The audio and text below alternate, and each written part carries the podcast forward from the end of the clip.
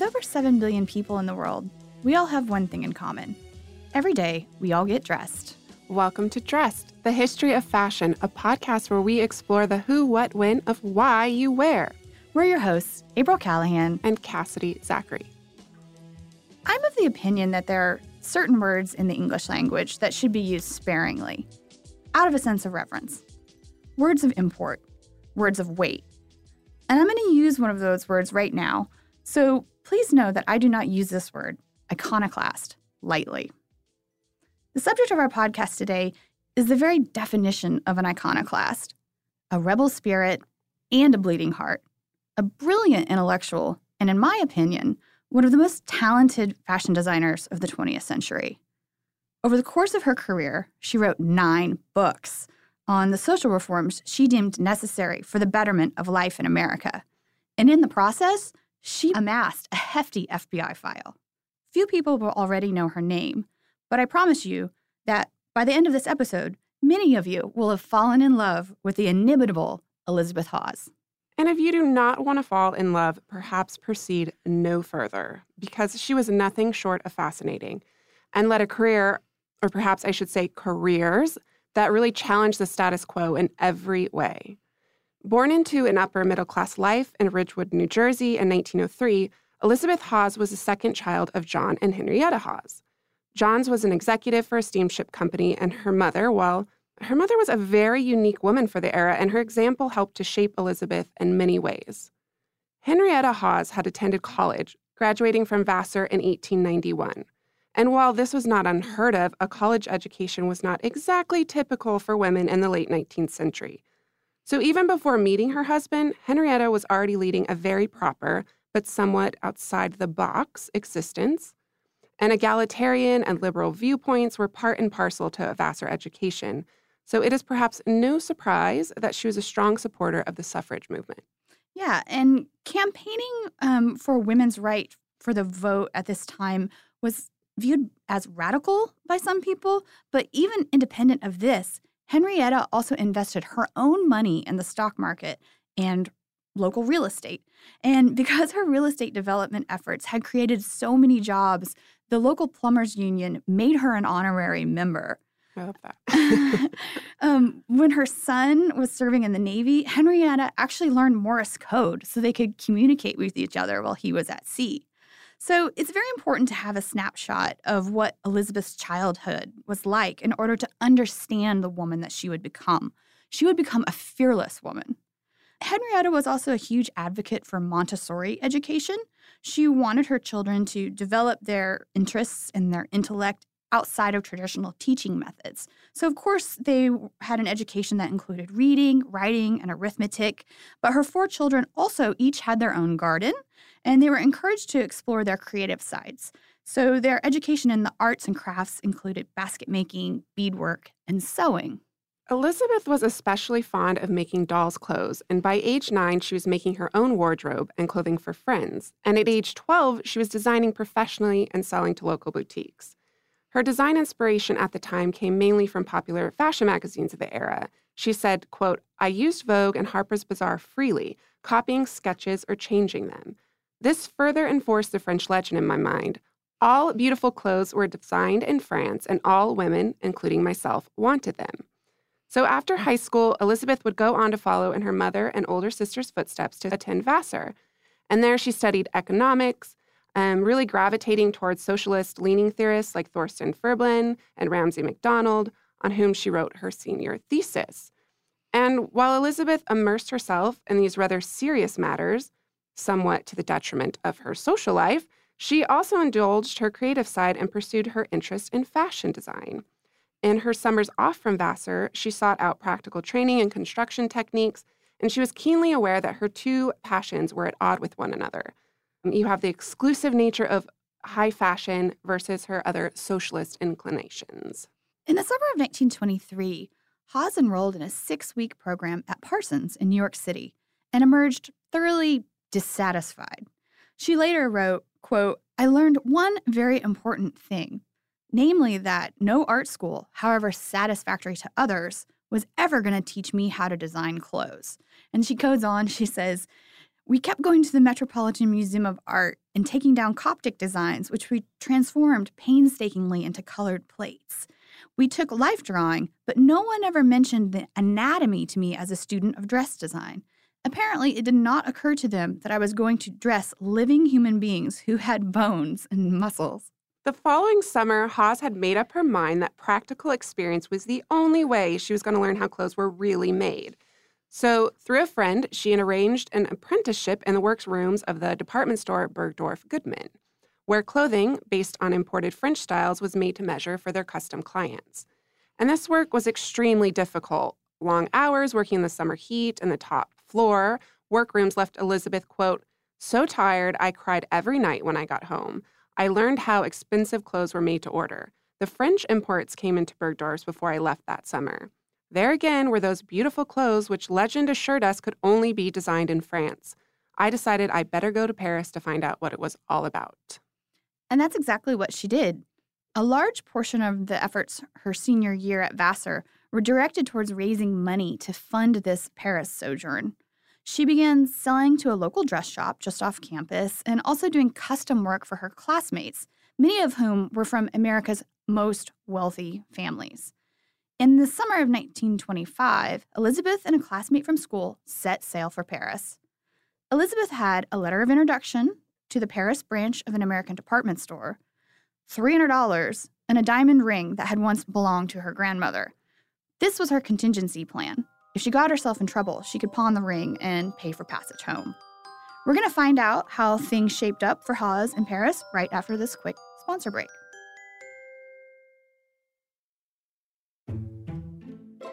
Upon her arrival in Paris, Elizabeth fell in with a wealthy American crowd due to her friends and acquaintances at Vassar. While money might not have been an object for her playmates, Elizabeth herself was on a tight budget and she needed a job as soon as possible. A mother of one of her friends obliged and got her a job working at a copy house. And while we have alluded to this already, now is probably the time that we should really go into the relationship between French and American fashion industries at this time. That French legend that Elizabeth references dates all the way back to the reign of King Louis XIV during the early 1700s. As a means of bolstering his nation's economy, Louis and his finance minister, Colbert, hatched a plan to cultivate France's luxury industries.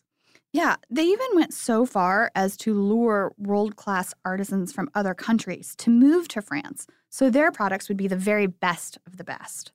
Their plan worked, and an international cachet grew up around French made goods, especially in the fields of fashion. By the 20th century, France had been considered the world's arbiter of style for nearly two centuries, and no other country had yet dared to challenge France's reign. In America, especially, the entire fashion industry was built around French, not American fashion design. This is the French legend that Hawes refers to.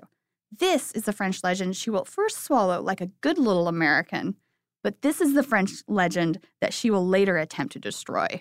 With all eyes looking to France to set the pace of fashion, designers and manufacturers all over the world clamored to receive news of or get their hands on the latest Paris fashions. When Elizabeth left New Jersey, a local dress shop and a newspaper engaged her services to send back reports on the newest styles. But the written word, this was only one way this type of information was disseminated. There was a rampant, pervasive culture of copying that also existed.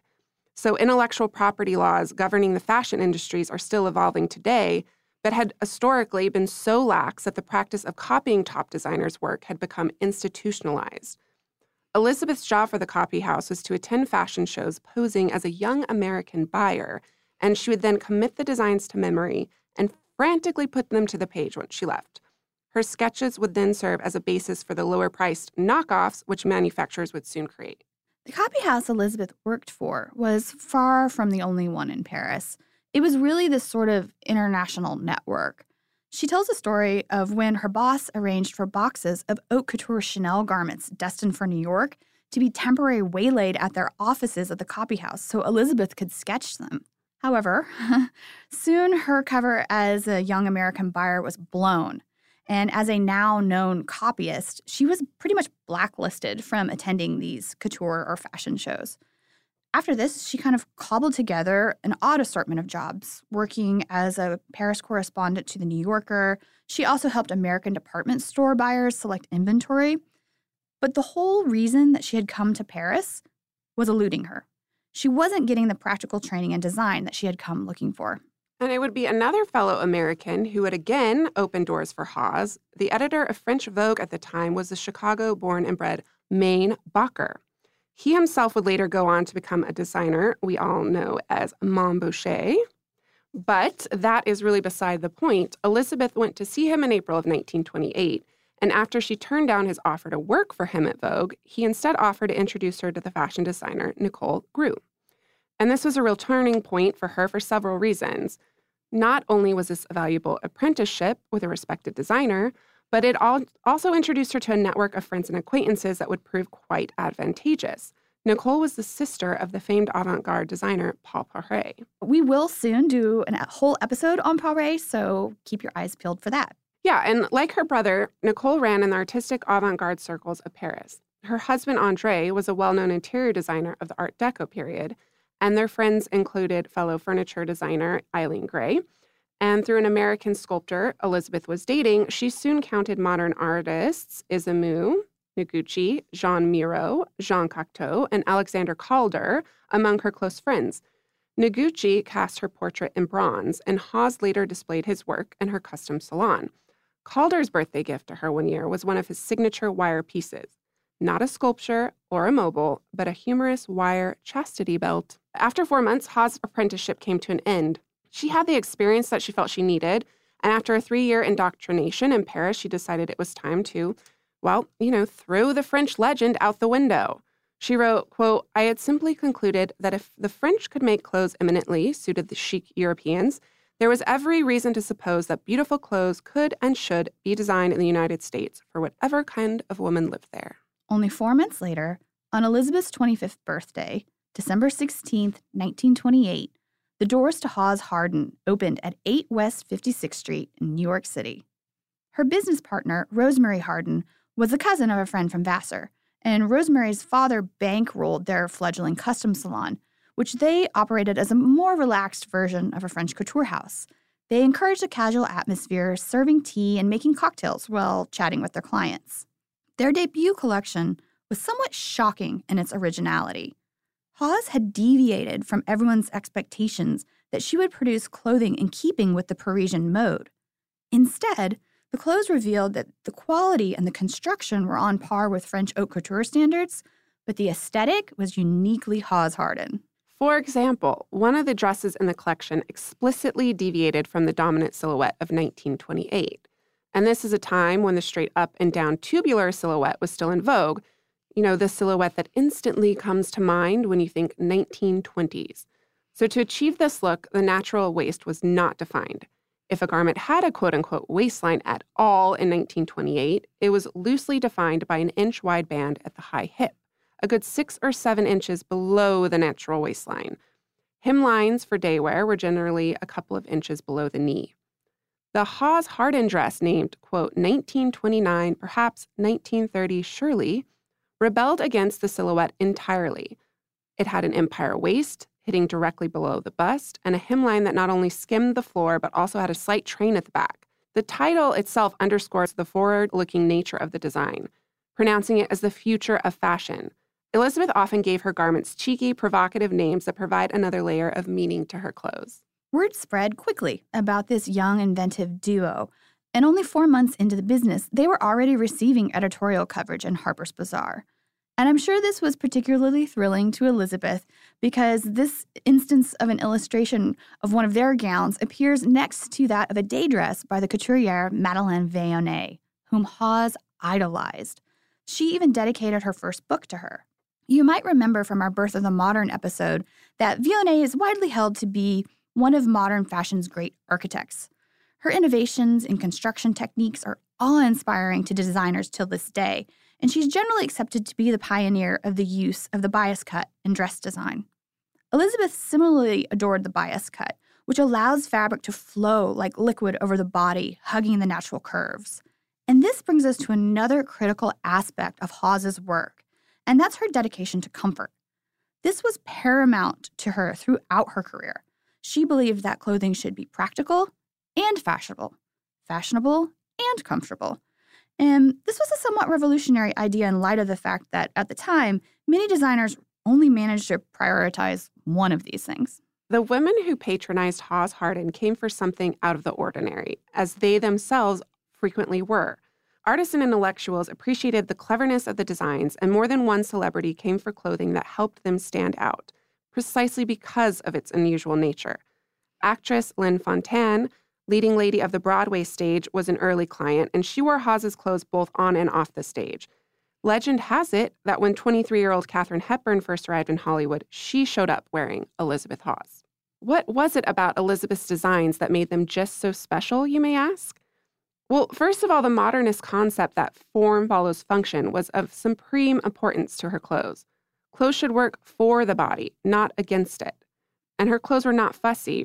Rarely did she use embellishment on her garments. Instead, she used innovative construction techniques to provide visual interest. And striped textiles were a favorite of hers, the myriad of ways that the fabric could be cut to create a desired effect. Mitering striped pieces back together could create V or diamond shapes. Skirts of evening gowns were cut on the bias in a manner that gave the effect of the stripes gently skimming over the hips to suddenly converge in a waterfall effect at the center front. There's a particular silk dress in the collection of the Metropolitan Museum of Art that's a supreme example of this effect. It's called alimony, as in the required spousal financial support after a divorce. We told you she was sassy. Equally smart is another ensemble in the Met's collection called Pandora and it ultimately sums up what Hawes was all about during this phase of her career. The ensemble is a floor length evening coat and dress. And by all first appearances, this long sleeve coat is another of her favorite striped textiles. But if you look closer, the effect of the stripes is achieved by alternating strips of wide, red, and cream silk panels sewn together vertically.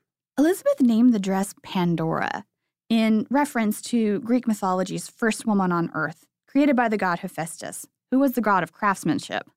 Supposedly, he created her from water and clay. And as a wedding gift, the god Zeus gave Pandora a box or a jar, which he commanded that she never open. Um, you know, of course, being a human with flaws, Pandora disobeys this command and she peeks inside, Out rushes all the evil that is said to exist in the world today. But what's interesting is, is that in some interpretations of this myth, the jar or box is thought to not reference a container, but a vagina. Hawes is giving a nod to this interpretation by including the little red slashes details at the back of the jacket. And the dress beneath the jacket is 99% cream.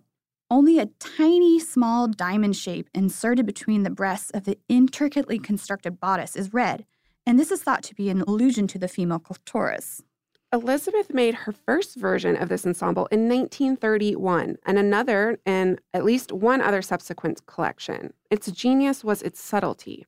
If you did not care to investigate beyond its looks, it was a sublime couture quality creation of exceptional beauty and originality. But if you care to delve deeper, this was the stuff of revolution. The ensemble is fiercely feminist and calls into question the misogyny inherent in this particular interpretation of the Pandora myth which suggests really that female sexuality is the root of all the world's evil. It was exactly this type of clever clothing that Elizabeth's customers really appreciated about her. She did not shy away from controversial topics, but she rather infused her creations with her personal thoughts on politics, art, and current events. In her summer 1933 collection alone, a lace evening dress was named Revolt of the Masses. There was another, a chiffon and cotton dinner dress named Farm Relief, while a seductive negligee was titled International Relations. There was also a crepe skirt and chenille blouse ensemble named Diego Rivera, after the Mexican artist, who was an avowed communist and husband of Frida Kahlo. The year 1930 saw many changes for Hawes. Not only had the stock market tanked the previous fall, putting a damper on her business, Rosemary also decided that this was a really good time to just walk away from the partnership and she sold her share of the business to Elizabeth for the whopping sum of $1. that was nice of her. I know. It's very sweet, right? Well, it's their daddy's money, so. It mm. was around the same time that Hawes married her first husband, Ralph Jester, the sculptor she had been dating in Paris.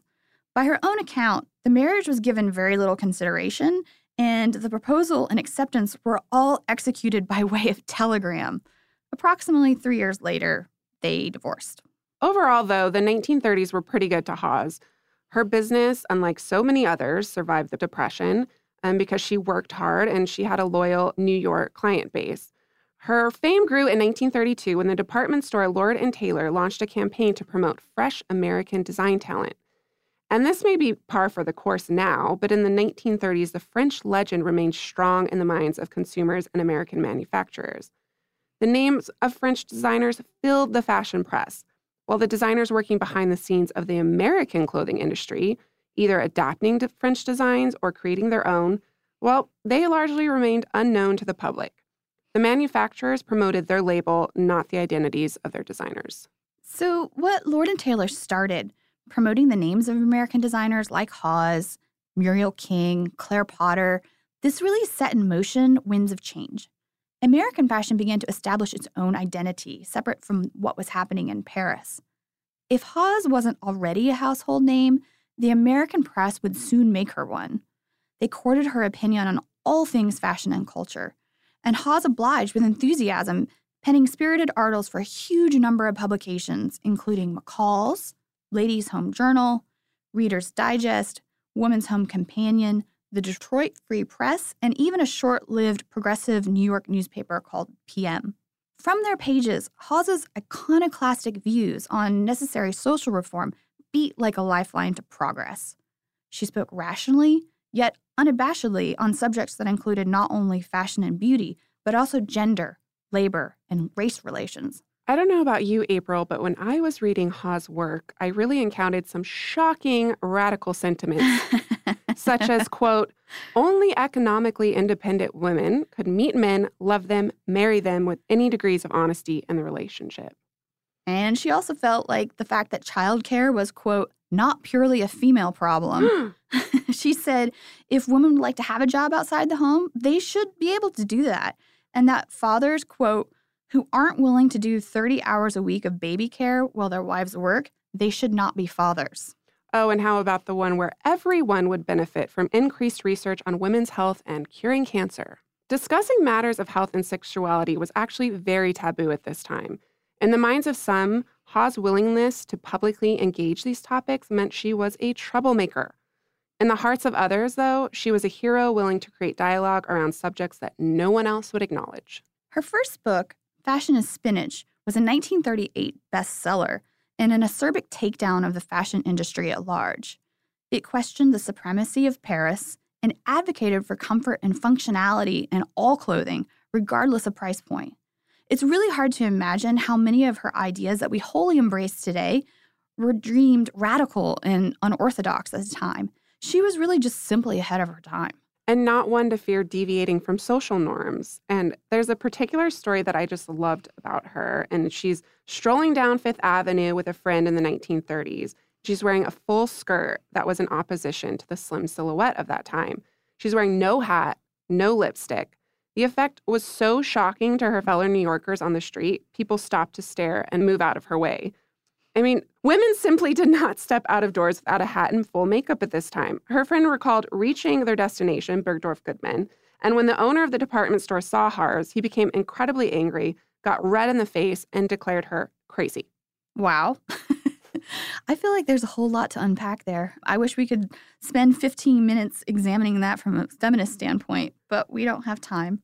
Um, we do have time, however, for another funny story that speaks to the point that at the height of her popularity, Hawes often threw society's rules about her own wardrobe out the window.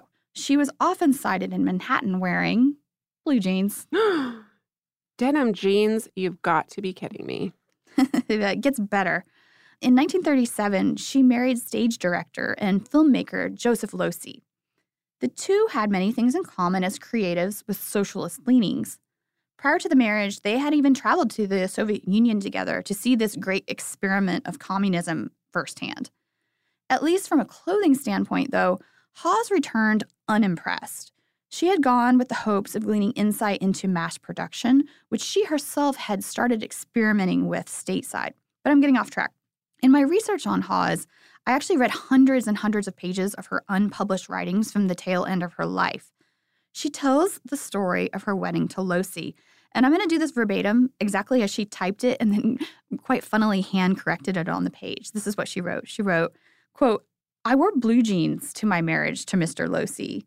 We went over the Vermont border to a small New York State town because in Vermont, I couldn't be married having been divorced.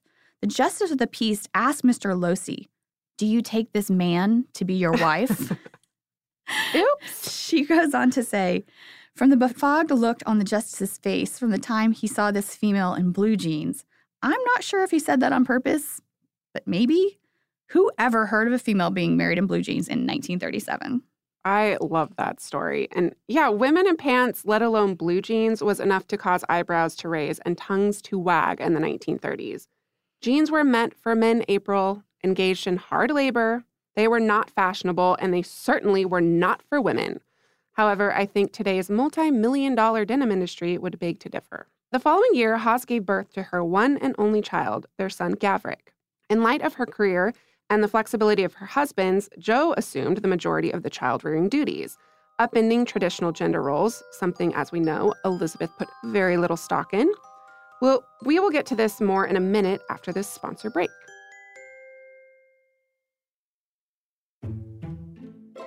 As a working woman who was the owner of her own business, Hawes was lucky that her son could accompany her to work when her husband was working on his own creative endeavors. Gavrik recently recounted that one of his earliest memories was being kept busy in his mother's workrooms by being given a magnet. The game was to crawl about and pick up the drop stick pins which littered the floor. And when he got a bit older, he was put to task ironing and pressing garments. Hawes's new understanding of the plights of working mothers was surely part of her decision to radically alter the course of her career, but not the entire reason. After 11 successful years as a darling of American fashion, her belief in the benefits of a populist society continued to nag at her. And her ultra expensive custom clothing business was actually the antithesis of a more egalitarian America. On multiple occasions, she had attempted to translate her designs into mass production so that everyone could afford her work. But these licensing deals with department stores and manufacturers usually left her severely disappointed because the licensees cared more about being associated with the Hawes name than the fit or quality of the product. In her fourth book, Why Women Cry, or Wenches with Wrenches, she describes the moment she decided to throw in the towel. Finally, owing to discuss with my retail business and the fact I saw the war coming up and thought it would probably do the business in, I closed the place up in January 1940. But being Elizabeth Hawes, she did not go quietly. Gavrik recounts a story of a client coming to her during the war requesting a silk dress. Silk was rationed and in short supply. He says his mother went to a flag supplier and bought up dozens of silk flags from countries all over the world. She then pieced them together to create this sort of colorful patchwork textile, and she intentionally placed the flags of the Axis powers on the derriere of the dress so the wearer would be forced to sit on them. and there's a sketch in the collection of the Brooklyn Museum of Art that documents a version of this, of, of the same concept. So she was definitely dabbling in fashion here and there after she closed her custom salon, um, including the fact that she designed women's uniforms for the Red Cross. But the real thrust of Hawes's efforts at this time were of more of a philanthropic nature. She did a brief stint as an editor for an upstart newspaper for low income readership. And when she did this, she realized that the privileges afforded to her up to this point in her life were really alienating her from truly understanding the problems of the working class, whom she espoused to champion. For a year and a half after this, she worked as an advocate for childcare for the multitudes of mothers working in wartime jobs. This only solidified her suspicion that her empathy, while earnest, was actually lacking in experience. In 1942, she took an unskilled labor position at the Wright Aeronautical in New Jersey, the world's largest airplane engine plant. She worked the graveyard shift for 60 cents an hour precision, grinding and polishing parts. In the words of Hawes biographer Bettina Berch, quote, in this war plant, Liz learned quite a few things that she hadn't been taught at Vassar. She discovered women who thought feminism was a dirty word, she discovered women who were racists. She realized how difficult it was for an average woman to cope with a job without having childcare or a maid. Women could not be thought of as some homogenous mass with homogenous needs. she became wary of the equal rights feminist ideology of the day, which tried to speak for all women at once. Her other great realization during her time at Wright was the importance of unions in protecting workers' rights. Quote, In union there is strength, she wrote. The female workers at the plant were generally treated as necessary but temporary dilettantes. Her position at the aeronautics factory fell under the organization of the United Auto Workers Union, and Elizabeth happily joined and began organizing on behalf of her fellow coworkers. By the time she left Wright in May of 1943, she had become a full fledged professional labor organizer. She took a few months off to finish her book, Why Women Cry, which she dedicated to quote all women who have ever felt that if, without a vacation of some sort, that they must wash that dish, iron that shirt, cook that meal, see that child, kiss that husband again, they would go mad, end quote. The book was another hit and chronicled the general plight of women at the time, as well as her war work. After this, Detroit would be Hawes's next destination.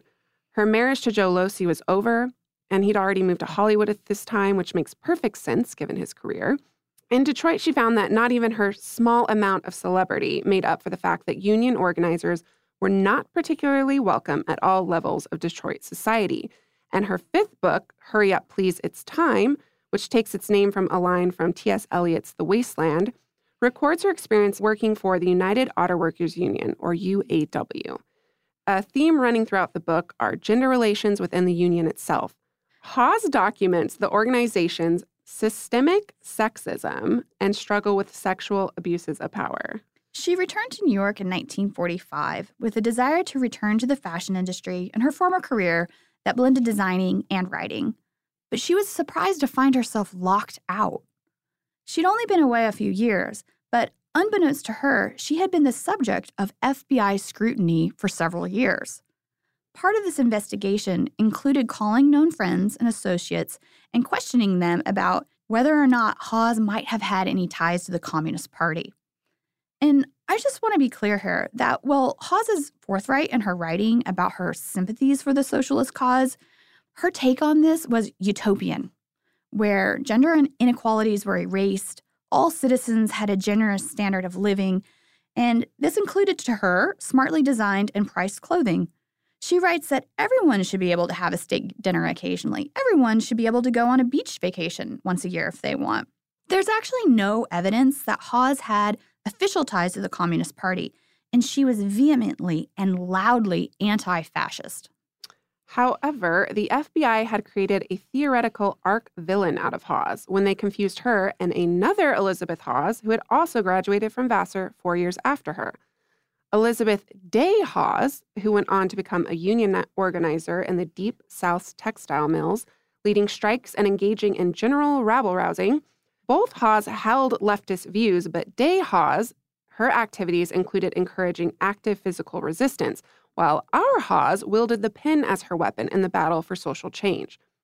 Regardless of the mix up, our Hawes ended up with an FBI file that was a conflation of the two, both their activities combined. So let's just say the ensuing investigation did nothing to help rebuild her fashion career. Customers and even manufacturers were afraid of being associated with her during this Red Scare Cold War era, and New York did not welcome their darling back with open arms. So, to this end, Hawes bailed to the Caribbean to write another book. This was her only source of income at this point. Anything But Love was published in 1948 and is a scathing send up of the media couched in Hawes's signature wit and charm. She pointed out to women that they were the unwitting victims of the advertising industry's efforts to exploit their insecurities as a means of indoctrinating them as customers. She wrote the book on St. Croix, the island which would become her home off and on for the next three years or so. Her 1951 book, But Say It Politely, details her time in St. Croix, and this book is a commentary on race relations on the island. She became very close friends and drinking buddies with two local men. Um, their names were Lars and Avi, and she writes about them extensively in the book. Her failed attempt to re enter the New York fashion scene in 1948 can be partially credited on the rise of Christian Dior's new look silhouette, and to a lesser extent, the rumors that were swirling around her interracial relationships in St. Croix. Elizabeth felt there was little left for her in New York in the early 1950s, and the presence of her ex husband and her younger sister in Los Angeles sent her out west. There, she hoped to cobble together freelance design gigs for the film industry, but this was harder than she had expected given the connection she had. Her creative output then became more exploratory and theoretical. She began playing with layered dressing and making tunics which lent themselves to being unisex or ambisextrous, as she liked to say. In her thoughts on gender free dressing, she found commonality with a California designer who was making a splash in his own right, Rudy Gernreich. And like Hawes, he was very much a maverick. Perhaps he's most famous for his monokini, uh, which was a one piece bathing suit that revealed the breasts. Uh, he was also an early proponent of miniskirts as well. And Gernreich, really being part of a younger generation than Hawes, was already a fan of her work and had read her books. And I think she really enjoyed the company of this much younger circle who appreciated many of her ideas, which had been a tough pill to swallow for her own generation. Apparently, she was also quite fond of the mod fashions of the 1960s, wearing them herself. In her early 60s at the time, a friend wrote account of her, what she was wearing, her style at the time. Her friend wrote, quote, she dressed in mini shifts as precise as a T square. I remember bright yellow and clear red, her legs were in black fishnet horror stockings and high spike heeled shoes. She folded a circular cut coat about herself and topped this all off with a straight brimmed hat. She was a handsome mod witch. I love that description of her. yeah, and it's funny because this reference to her being a witch, in, in some of her writings um, that I was referencing from later in her life, she refers to herself as a witch. In one passage, she wrote, I don't mean to set myself up as a witch, Although, if you enjoy witches, as I do, think of me that way. um, but really, what she was trying to say here, she was she was referring to her own prescience in her social commentary, and also the forward-looking nature of her clothing. So, Cass, shall we throw out a few of her ideas, which have now more or less come true? Let's do it. In 1942, she predicted the demise of the use of traditional textiles and clothing and predicted the rise of something akin to 3D printing. This, as we know, is indeed now possible, and a lot of money is currently being poured into the development of this technology, as it's believed that this is very much the future of fashion. I'd say, though, that the biggest of these predictions of hers was regarding the eradication of gender distinctions in dress. Hawes first introduced the notion of skirts for men in 1938 by titling one of the chapters in Fashion is Spinach, Men Might Like Skirts. Far from being a literal suggestion, um, this provocative title was used more to tease out the theme of the chapter, which was why do men continue to wear clothing that they find horribly uncomfortable? And it would be another three decades before Hawes would put this idea of skirts for men into practice. And she did this um, for an exhibition that was held at the Fashion Institute of Technology in 1967. And this was a joint exhibition with her friend Rudy Gernreich. She produced men's kilts. And this, this exhibition was more or less of a retrospective of her visionary career. Hawes says that she was very touched by this final validation about this, Hawes said, quote, When will American males be as free to dress to please themselves as our females now are? Fifty years later, this question still remains part of the contemporary fashion discourse, with the skirt standing along as one of the last quote unquote gendered garments. Actor Jaden Smith made headlines around the world when he appeared in a 2016 Louis Vuitton women's wear ad campaign wearing a skirt alongside female models. You also have the visionary fashion designer Rick Owens, who has repeatedly promoted this alternate version of masculine attire in his menswear collections, as has the designer Thom Browne, who most enthusiastically embraced the skirt in his menswear collection for spring 2018. And this is not only the stuff of runways. Uh, the last couple of summers in New York, plenty of avant garde gentlemen, I've seen them on the street figuring out that when it's hot, a long tunic or a kilt is their best bet. And whenever I see them, I smile to myself and think how happy it would make Elizabeth Hawes. And the occasion of the 1967 exhibition in New York lured Hawes back to the city for good. She took up residence at the famed bastion of Bohemian culture, the Hotel Chelsea. And there she continued to bang out words on her typewriter, but she would publish no more books. Her last book, It's Still Spinach, a psychological examination of why people wear the clothes they do, was published in 1954. Dating all the way back to the 1930s, Hawes was known for her love of gin and tonics. During her union days, she saw hard drinking as a tool to get in good with the boys. And in St. Croix, lazy warm days were often passed drinking with Lars and Avi on the beach. But by the late 1960s, her alcoholism was getting the better of her. In the unpublished writings I've referred to from time to time, some of them very much have the feeling of pouring out on the page, courtesy of a drunken rant. On September 6, 1971, Elizabeth Hawes passed away at the Hotel Chelsea from cirrhosis of the liver. We lost you far too young, Elizabeth. But during her 68 years, she put an indelible mark on the earth, an iconoclast who was a century ahead of her time. And I can't help but think that if the Broad City ladies are listening, Ilana, Abbi, please add Elizabeth Hawes to your list of badass witches. Yes, she would have loved that. we would like to extend a warm thank you to Gavrik Losey for his generosity in sharing recollections of his mother. In many ways, we're all still trying to catch up with you, Lizzie. Until next week, we hope you all find comfort in getting dressed. Please follow us on Instagram for visuals that augment each week's episode at dressed underscore podcast. This is also our Twitter handle. That's at dressed underscore podcast. If you'd like to email us, you can reach us at dressed at howstuffworks.com.